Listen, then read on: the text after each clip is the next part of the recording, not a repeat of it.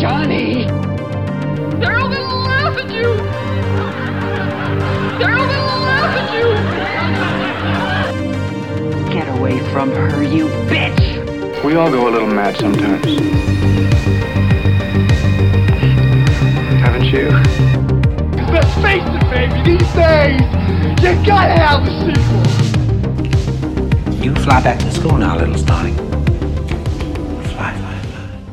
Hello, and welcome back to another episode of Once Upon a Nightmare, your horror movie podcast. I am your host, Lorraine Purdon, and this week we are going all the way back to 1985. This movie I'm going to discuss is part of one of the biggest horror franchises out there, starting back in 1980. The 1980 movie was a low budget film. And it was the start of a very lucrative franchise, thanks to Sean Cunningham, raking in around 470 million at the box office in total. I have covered a few of the Friday the 13th films with Stuart from British Murders in our Big Three episodes. We didn't finish that project, but go check those out. But for this episode, I am covering the fifth movie in the franchise, and this is Friday the 13th A New Beginning.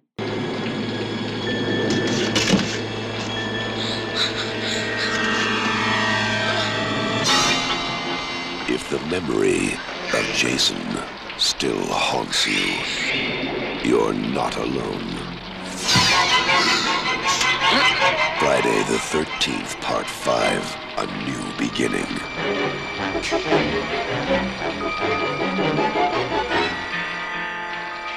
Severe trauma at age 12. Brutal self defense, murder of a psychopathic killer. Boy, they've given him every therapy they can think of. It's wonder his mind isn't fried with all the drugs they've given him.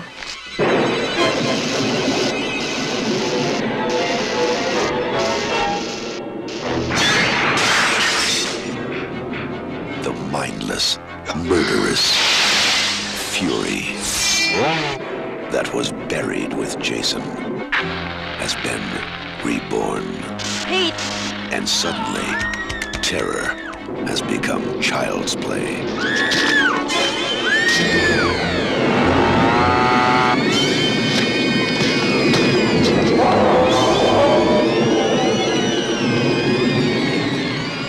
Friday the 13th, Part 5 A New Beginning.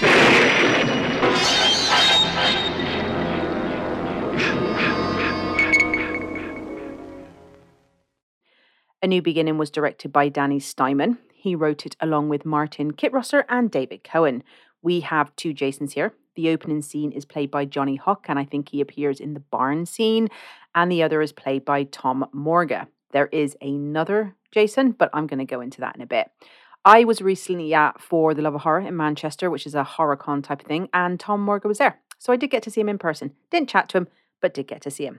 So this movie, a few years have passed since Tommy, played by Corey Feldman, came face to face with Jason. He is now older, and this Tommy is played by John Shepherd.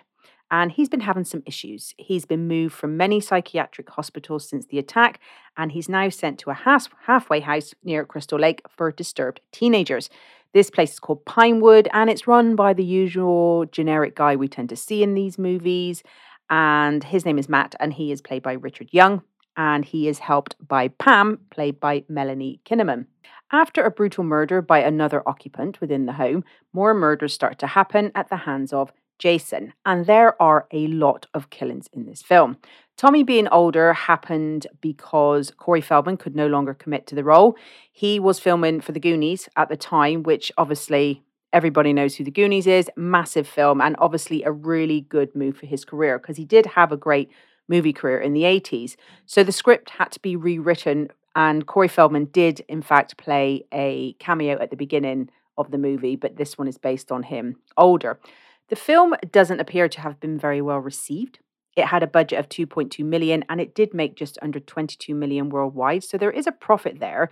But Rotten Tomatoes are uh, saying that the rating on this one is 3.2. So yeah, not a good score. Personally, I don't think that this is a great movie, but I tend to go into these types of movies knowing that. So that actually means I can enjoy it. It is what it is, and it's there to show you some kills. And if you're into it, naked ladies, which I'm not. I'm not really the target audience for this movie at all. I haven't watched many horror icon films. This franchise is just not up there with the others, but I'm not looking for greatness when I watch these films. I do love the first one, but I just take it for what it is. There isn't much of a story, and even the kills were a bit bland. We barely even see Jason or the kills, and there is definitely no overkill that we have seen in other movies. And I'm not one for the gore, but this just kind of felt a bit lazy. There was nothing behind the kills, no passion for the craft, so to speak. And I think that's because, you know, him, Jason and Myers, for instance, they just kind of kill because it's what they do. And even though the Jason in this one wasn't the Jason, he kind of want, you know, he acted the same as Jason. So everyone would think it was Jason, even though Jason's not alive, if you get what I mean. Um, but, you know, when we see the likes of Krueger or Mick Taylor, these guys, you know, they they love what they do. They live in their best life. They enjoy it and they they have big personalities. Whereas I find with the likes of the Jason character, there's not really much there.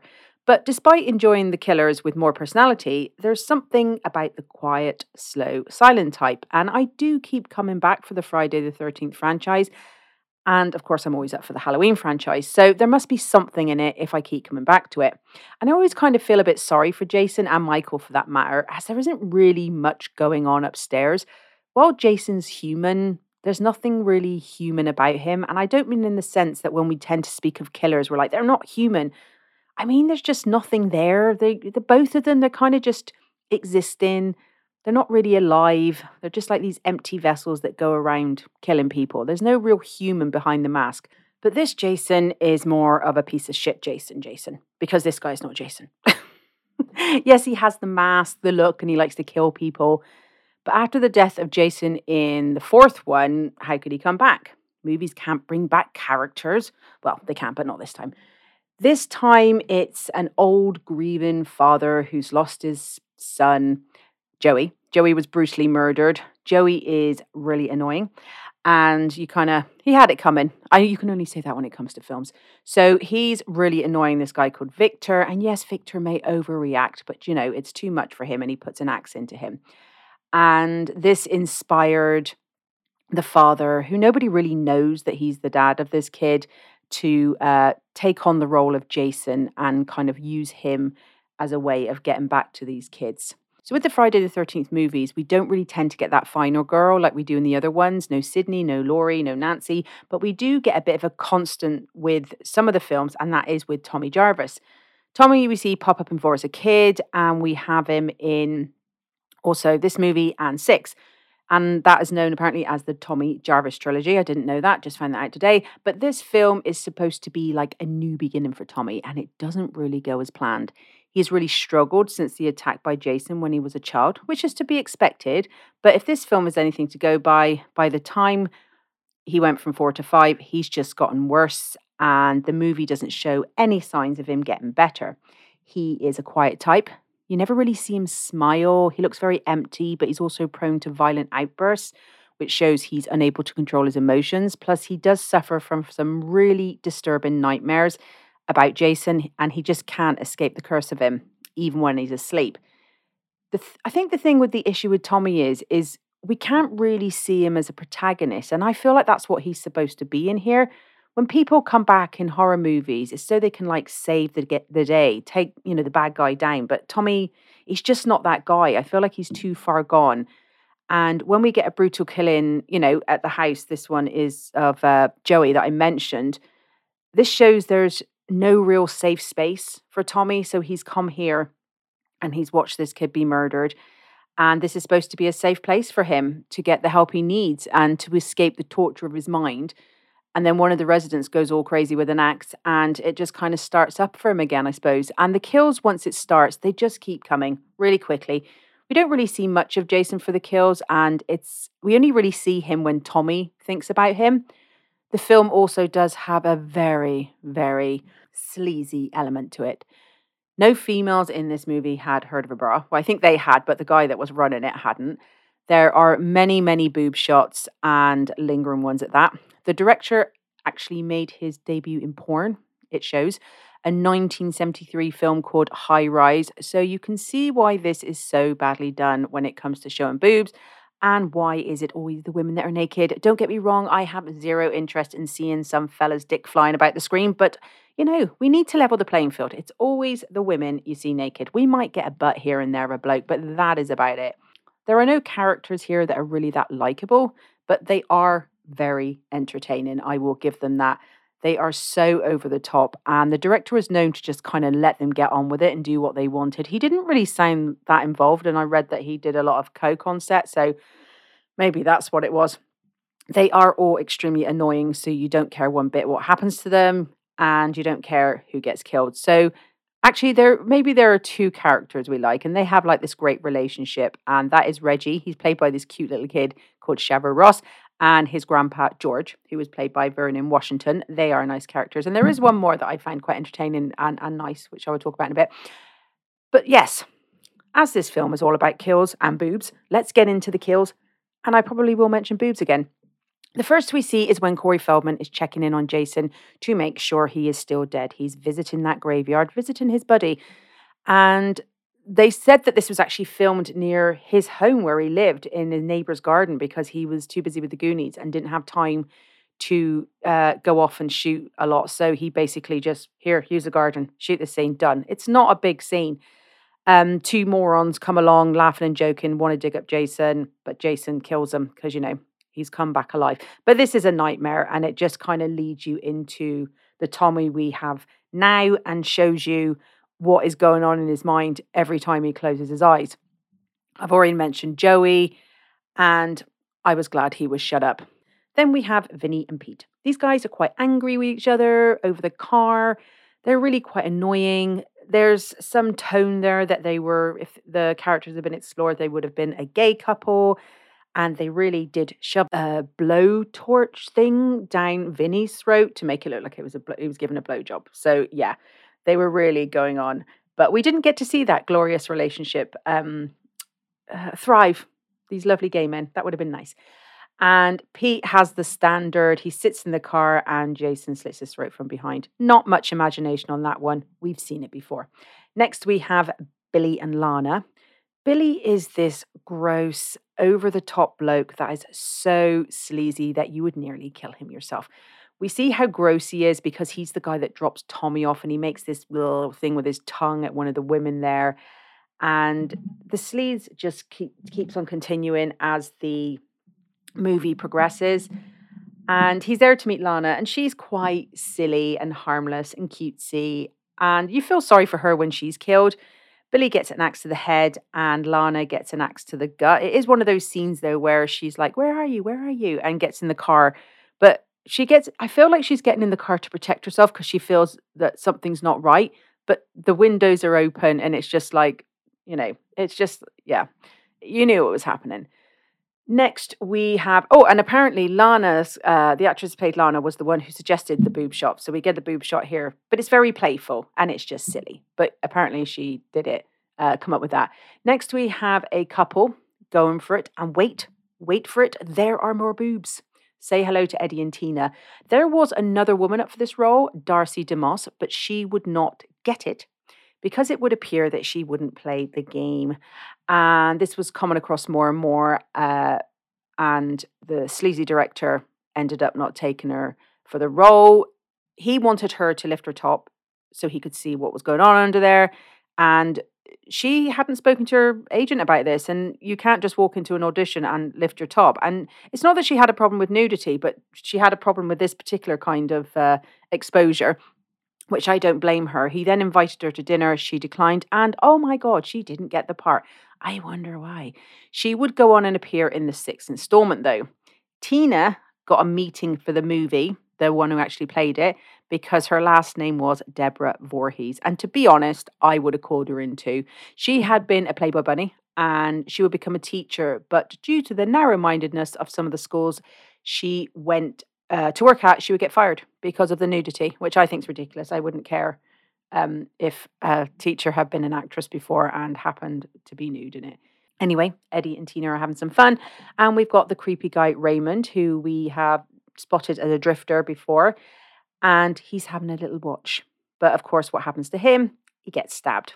We didn't like him anyway. We don't care. Tina's death here is pretty brutal as she gets like these shears used on her eyes. And this was a hard scene for her to shoot as she had to spend a lot of time with this fake blood around her eyes. Yes, she had some sort of mask on, but it kept leaking into her eyes and apparently caused her a lot of pain. And it was like 13 hours or something. Eddie does find her, and obviously he's freaked out and he backs off, but he too cops it by backing up to a tree and this like belt or strap of some sort is put around his eyes and it's just pulled tighter and tighter. So, yeah, that's kind of a painful way to go. The next character is one I actually did like, and this is a fun one, and his name is Demon.